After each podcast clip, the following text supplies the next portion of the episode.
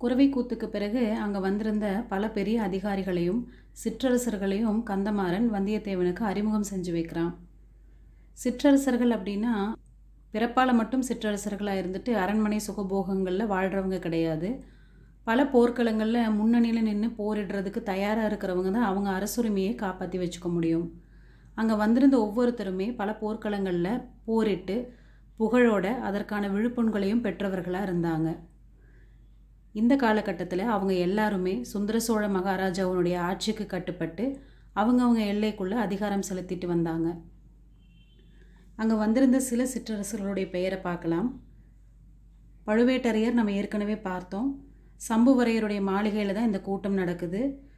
இவங்க ரெண்டு பேரை தவிர தென்னவன் மழவரையர் குன்றத்தூர் பெருநிலக்கிழார் மும்முடி பல்லவரையர் தான்தொங்கி கலிங்கராயர் வணங்காமுடி முனையரையர் தேவசேனாபதி பூவரையர் அஞ்சாத சிங்க முத்தரையர் இரட்டைக்குடை ராஜாளியார் போன்றவங்க வந்திருக்காங்க. இவ்வளவு முக்கியமான சோழ சாம்ராஜ்ய அதிகாரிகள் மற்றும் சிற்றரசர்கள் எல்லோரும் இங்கே எதுக்காக வந்து கூடியிருக்காங்க அப்படிங்கிறது வந்தியத்தேவனுக்கு ஒரு புரியாத புதிராகவே இருக்குது. நியாயமாக பார்த்தா இவ்வளவு முக்கியமான அதிகாரிகளை சந்தித்ததுக்கு அவன் சந்தோஷப்பட்டிருக்கணும். ஆனால் இந்த சந்தேகம் மட்டும்தான் திரும்ப திரும்ப அவன் மனசுக்குள்ளே ஓடிக்கிட்டே இருக்குது. கொஞ்ச நேரத்துக்கு அப்புறம் கந்தமாறன் வந்தியத்தேவனை ஓய்வெடுக்கிறதுக்காக அழைச்சிட்டு போகிறான் விருந்தாளிகள் நிறைய பேர் வந்திருந்ததுனால மேல் மாடியிலிருந்து இருந்த மூலையில் இருந்த ஒரு திறந்த மண்டபத்தை வந்தியத்தேவனுக்கு ஒதுக்கியிருக்காங்க. கந்தமாறன் வந்தியத்தேவன் கிட்ட நண்பா நீங்கள் தூங்கு. நான் எல்லா விருந்தாளிகளையும் கவனிச்சிட்டு நானும் உங்க கூட தான் வந்து தூங்க போகிறேன் அப்படின்னு சொல்லிட்டு போயிடுறான். வந்தியத்தேவனுக்கு உடம்பு களைப்பாக இருக்குது அதனால் படுத்த உடனே தூக்கம் வந்துடுது ஆனால் மனசில் பல குழப்பங்கள் ஓடிட்டுருக்கிறதுனால கனவுகளாக வருது அவனுக்கு. ஐம்பது நூறு நரிகள் கிட்ட அவன் மாட்டிக்கிட்ட மாதிரியும் பல வெறி நாய்கள் அவனை துரத்திட்டு வர மாதிரியும் எல்லாம் கனவு வருது. அந்த நாய்கள்கிட்டேயும் நரிகள்கிட்டேயும் இருந்து தப்பிக்கிறதுக்காக ஒரு கோயிலுக்குள்ளே போய் கதவை சாத்திக்கிறான். அந்த கோயில் காளி கோயில். அப்போ அந்த காளி சிலைக்கு பின்னால் இருந்து ஒரு பூசாரி வெட்டறிவாளோட வெளியில் வர்றான். நீ யார்? உன்னோட பூர்வீகம் என்ன? நீ பிறந்த அரச குலத்தோட வரலாறு என்னன்னு அந்த பூசாரி கோவமாக கேட்குறான் நான் வானர் குலத்து வல்லவரையன்.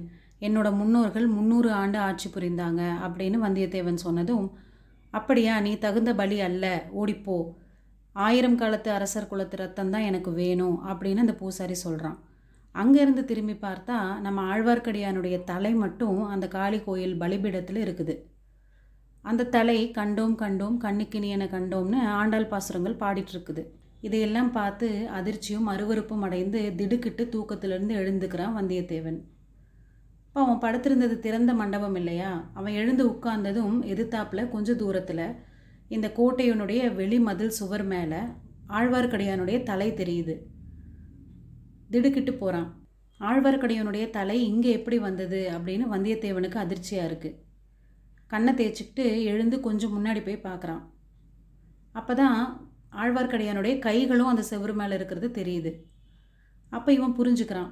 ஆழ்வார்க்கடியான் ஏதோ கெட்ட நோக்கத்தோட தன் நண்பனுடைய கோட்டை சிவரு மேலே நின்று கீழே எதையோ கூர்ந்து கவனிச்சிட்ருக்கான். அவன் நல்ல நோக்கத்தோடு இங்கே வந்திருக்கிறதுக்கு வாய்ப்பில்லை.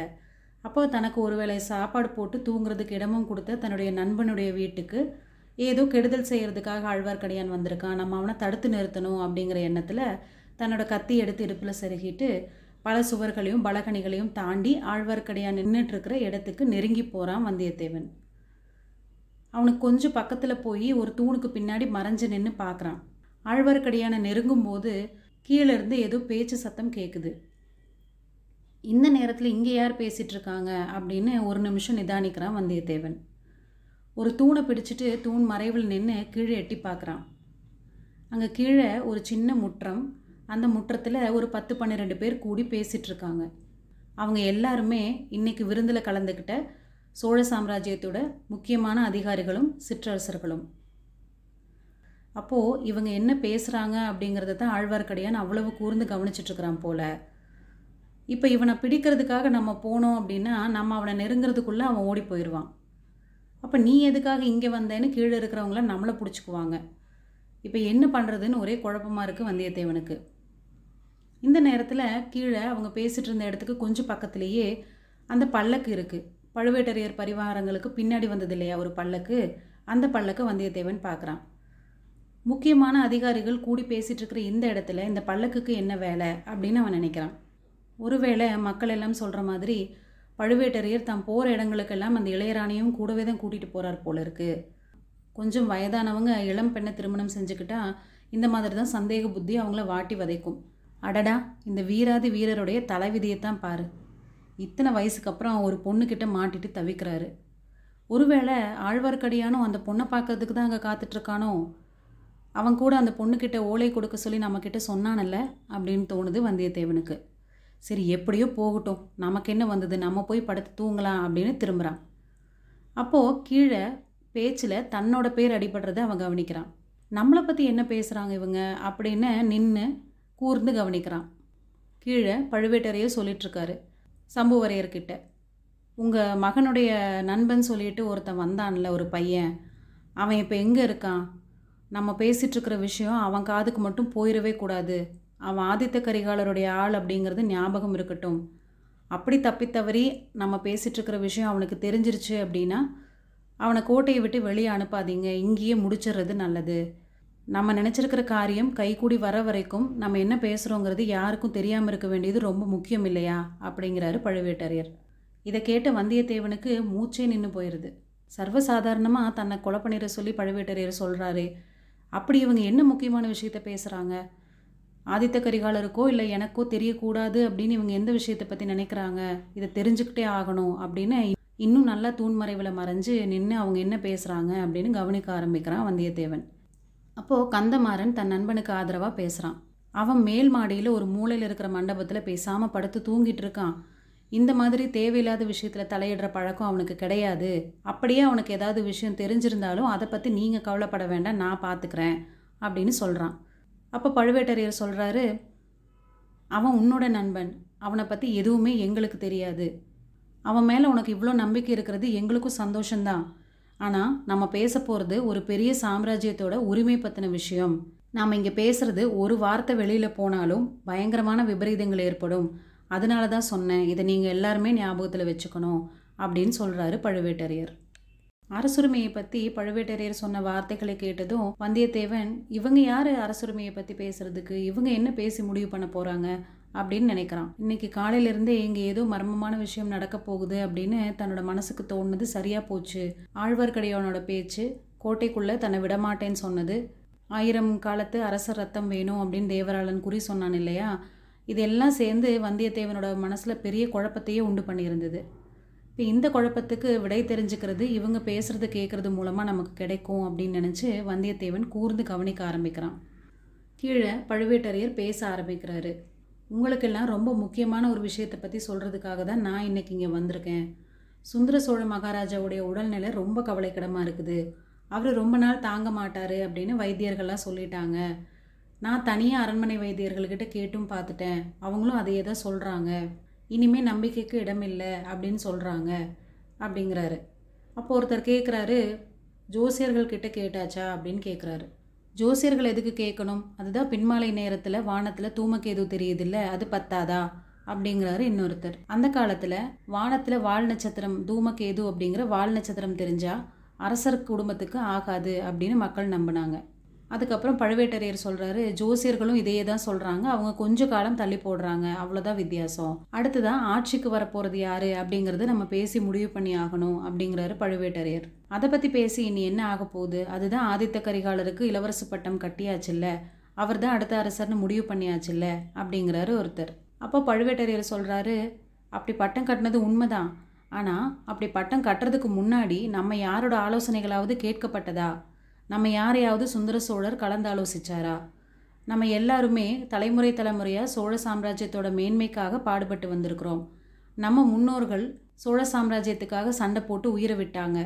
இன்றைக்கும் ஈழத்தில் நடக்கிற போரில் நம்ம வீட்டு பிள்ளைகள் நிறைய பேர் சண்டை போட்டுட்ருக்காங்க இந்த மாதிரி சோழ சாம்ராஜ்யத்துக்காக நம்ம தலைமுறை தலைமுறையாக அர்ப்பணிச்சுட்டு வந்திருக்கோமே நம்ம யாரோட யோசனைகளையாவது சுந்தர சோழ மகாராஜா கேட்டாரா இந்த விஷயத்தில்? நம்ம கிட்ட கலந்தாலோசிக்கல இல்லை அப்படிங்கிறாரு பழுவேட்டரையர். அப்போ ஒருத்தர் கேலியாக சொல்கிறாரு யாரோட யோசனையும் கேட்கலன்னு நீங்கள் எப்படி சொல்லலாம்?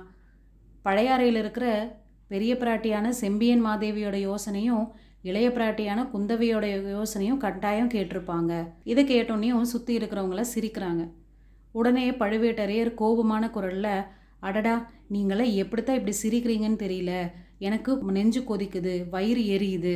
எதுக்காக இந்த உயிரை வச்சுட்டு வெக்கங்கெட்டு வாழணும்னு தோணுது? தேவராளன் குறி சொன்னான் இல்லையா ஆயிரம் காலத்து அரசர் ரத்தம் வேணும் அப்படின்னு. பேசாமல் நீங்கள் எல்லாரும் உங்கள் கத்தி எடுத்து ஆளுக்கு ஒரு போடா போட்டு என்ன பலி கொடுத்துருங்க. என்னுடைய குலம் ஆயிரம் ஆண்டுகள் பழமையான குலம்தான் என்ன பலி கொடுத்துருங்க?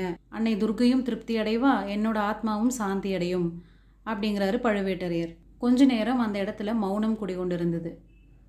காத்தடிக்கிற ஓசையும் இலைகள் அசைகிற சத்தத்தையும் தவிர அங்கே வேறு எந்த சத்தமும் எழலை. கொஞ்ச நேரம் கழித்து சம்புவரையர் உணர்ச்சிகரமான குரலில் ஏதோ தெரியத்தனமாக பேசின பேச்சுக்காக நீங்கள் எங்களை மன்னிக்கணும். நீங்கள் எங்களுடைய இணையற்ற தலைவர். நீங்கள் என்ன சொன்னாலும் அதுபடி செய்கிறதுக்கு நாங்கள் எல்லாரும் சித்தமாக இருக்கிறோம் தயவு செய்து நீங்கள் மன்னிக்கணும் அப்படிங்கிறாரு சம்புவரையர். உடனே பழுவேட்டரையர் நானும் கொஞ்சம் பொறுமை இழந்துட்டேன். அதுக்காக நீங்கள் எல்லாரும் என்ன மன்னிக்கணும்? ஒரு விஷயத்தை யோசிச்சு பாருங்க. சரியா இன்னைக்கு நூறு வருஷத்துக்கு முன்னால விஜயாலய சோழர் முத்தரையர்களை முறியடிச்சு தஞ்சாவூரை கைப்பற்றினாரு. திருப்புறம்பியம் போர்ல பல்லவ சைன்யத்துக்கு ஆதரவா நின்று பாண்டியர் படைகளை நிர்மூலமாக்கினாரு. அப்போதிலிருந்து சோழ சாம்ராஜ்யம் மெதுமெதுவா விரிவடைஞ்சு வளர்ந்துட்டு வந்திருக்குது. கரிகால் பெருவளத்தான் காலத்தில் கூட சோழராஜ்யம் இவ்வளவு சிறப்பாக இருந்ததில்லை. இன்னைக்கு பாண்டிய நாடு நாஞ்சில் நாடு யாருக்குமே இதுவரையில் வணங்காத சேர நாடு தொண்டை மண்டலம் பாகி நாடு கங்கப்பாடி நுளம்பாடி வைதும்பர் நாடு சீட்புலி நாடு பெரும்பானப்பாடி பொன்னி நதி உற்பத்தியாகிற குடகு நாடு ஆகிய இத்தனை நாடுகளும் சோழ சாம்ராஜ்யத்துக்கு கட்டுப்பட்டு இருக்காங்க. இன்னும் வடக்க வேங்கியும் ரெட்டை மண்டலமும் நமக்கு அடிபணிஞ்சிருந்திருக்கணும். தெற்கே ஈழமும் நம்ம கட்டுப்பாட்டுக்குள்ளே வந்திருக்கணும். இது ரெண்டும் நடக்காததுக்கு யார் காரணம்னு நான் சொல்லி தெரிய வேண்டியதில்லை அப்படிங்கிறாரு பழுவேட்டரையர். அப்போ அங்கே சுற்றி இருக்கிறவங்க எல்லாரும் ஆமாம் எல்லாருக்கும் தெரியும். வடக்கு ரெட்டை மண்டலமும் வேங்கியும் பணியாததற்கு வடதிசை சைன்யத்தின் தலைவர் மூத்த இளவரசர் ஆதித்த கரிகாலர் தான் காரணம். தெற்கே ஈழம் நம்ம கட்டுப்பாட்டுக்கு வராததுக்கு தென்திசை படைகளுடைய தலைவர் இளைய இளவரசர் அருள்மொழிவர்மர் தான் காரணம் அப்படின்னு அவங்க எல்லாரும் சொல்றாங்க. அப்போ பழுவேட்டரையர் மேலும் சொல்றாரு போன நூறு ஆண்டுகளா இந்த சோழ நாட்டுல சேனாதிபதி நியமிக்கும் மரபு என்னவா இருந்தது? பல போர்க்களங்கள்ல ஈடுபட்டு ரொம்பவும் அனுபவம் வாய்ந்தவங்களை தான் வந்து சேனாதிபதியா நியமிப்பாங்க. ஆனா இன்னைக்கு சோழ நாட்டுல என்ன நடக்குது?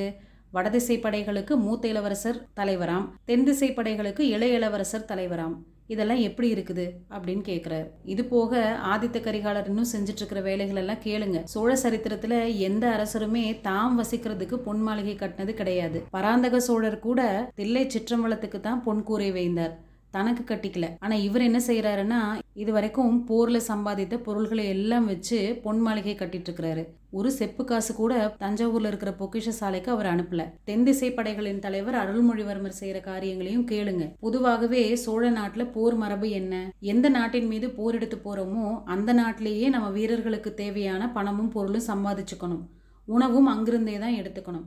ஆனால் அருள்மொழிவர்மர் என்ன சொல்கிறாருன்னா நம்ம எந்த நாட்டு மேலே போர் தொடுத்து போகிறோமோ அந்த நாட்டு மக்களை துன்புறுத்தக்கூடாதாம் நமக்கு எதிரிகள் ஈழ நாட்டில் இருக்கிற அரச குலத்தினர் தானாம். அங்கே இருக்கிற மக்களை கஷ்டப்படுத்தக்கூடாதாம் அதனால படைகளுக்கு தேவையான பொருளும் பணமும் இங்கிருந்து தஞ்சாவூரிலிருந்து நான் கப்பல் கப்பலாக அனுப்பிச்சிட்டு இருக்கிறேன் அதனால தஞ்சாவூரில் இருக்கிற பொக்கிஷ சாலையில் தனமும் தானியமும் குறைஞ்சுக்கிட்டே வருது. இதன் காரணமாகத்தான் அவங்க எல்லாருக்கும் அதிக வரி விதித்து வசூலிக்க வேண்டிய நிலைமைக்கு நான் தள்ளப்படுறேன். இந்த மாதிரி வேலையெல்லாம் பார்க்கறதுக்காக தான் என்னை இன்னும் தனதானிய அதிகாரியாக வச்சிட்ருக்குறாங்க. சில நேரங்களில் யோசிக்கும் போது இந்த வேலையே விட்டுட்டு என்னோட சொந்த ஊரில் போய் இருந்துடலாமான்னு நான் பார்க்குறேன் அப்படிங்கிறாரு பழுவேட்டரையர். அப்போ அங்கே சுற்றி இருக்கிறவங்களாம் அப்படியெல்லாம் நீங்கள் போயிடக்கூடாது நீங்கள் இருக்கிறது தான் எங்களுக்கு பெரிய பாதுகாப்பு. இந்த பதவியில் உங்களை தவிர வேறு யாரும் இருக்கக்கூடாது. அப்படின்னு சொல்லிட்டு ஒருத்தர் கேட்குறாரு இந்த அநியாய அக்கிரமத்தை எல்லாம் நீங்கள் போய் வந்து சுந்தர சோழ மகாராஜா கிட்ட சொல்லவே இல்லையா? அப்படின்னு கேட்குறாரு அதுக்கு பழுவேட்டரையர் சொல்கிறாரு சொல்லாமல் என்ன? பல முறை போய் நான் சொல்லியாச்சு. அவர்கிட்டருந்து வர்ற பதில் இளைய பிராட்டியிடம் கேளுங்கள் பெரிய பிராட்டியிடம் கேளுங்கள்னு சொல்கிறாரு பல ஆண்டுகளாக சோழ சாம்ராஜ்யத்துக்காக உழைச்சி கொட்டின தலை நரைத்த நம்மை போன்ற முதியவர்கள்லாம் போய் அந்த சின்ன பொண்ணுக்கிட்ட கை கட்டி ஆலோசனை கேட்டு நிற்கணுமா சோழ ராஜ்யம் இந்த மாதிரி ஒரு அள்ளி ராஜ்யமாக மாறும்னு நான் நினச்சி கூட பார்த்ததில்ல.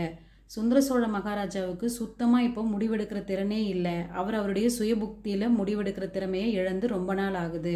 அப்படிங்கிறாரு பழுவேட்டரையர். அப்போ ஒருத்தர் கேட்குறாரு பொன் மாளிகை கட்டி முடிச்சாச்சா? அப்படின்னு. ஆமாம் கட்டி முடிச்சாச்சு அப்படின்னு தான் என்னுடைய அந்தரங்க ஒற்றர்கள் சொன்னாங்க. அதோட மகாராஜா வந்து பொன் மாளிகையில தங்கி இருக்கணும் அப்படின்னு ஆதித்த கரிகாலர் ஓலைகள் அனுப்புறாரு. அப்போ ஒருத்தர் கேட்குறாரு அப்படின்னா மகாராஜா காஞ்சிக்கு போயிடுவாரா பழுவேட்டரையர் சொல்றாரு அந்த கவலையெல்லாம் உங்களுக்கு வேண்டாம். அவர் அனுப்பிச்ச ஓலைகள் எதுவுமே மகாராஜா கிட்ட போய் சேராம நானும் என் தம்பியும் பார்த்துக்கிட்டோம். இப்போ நம்ம பேசி முடிவெடுக்க வேண்டிய முக்கியமான விஷயம் என்ன அப்படின்னா அடுத்தபடியா பட்டத்துக்கு வரப்போறது யார் அப்படிங்கிறத பத்தி தான் அப்படின்னு சொல்லி பழுவேட்டரையர் நிறுத்துறாரு.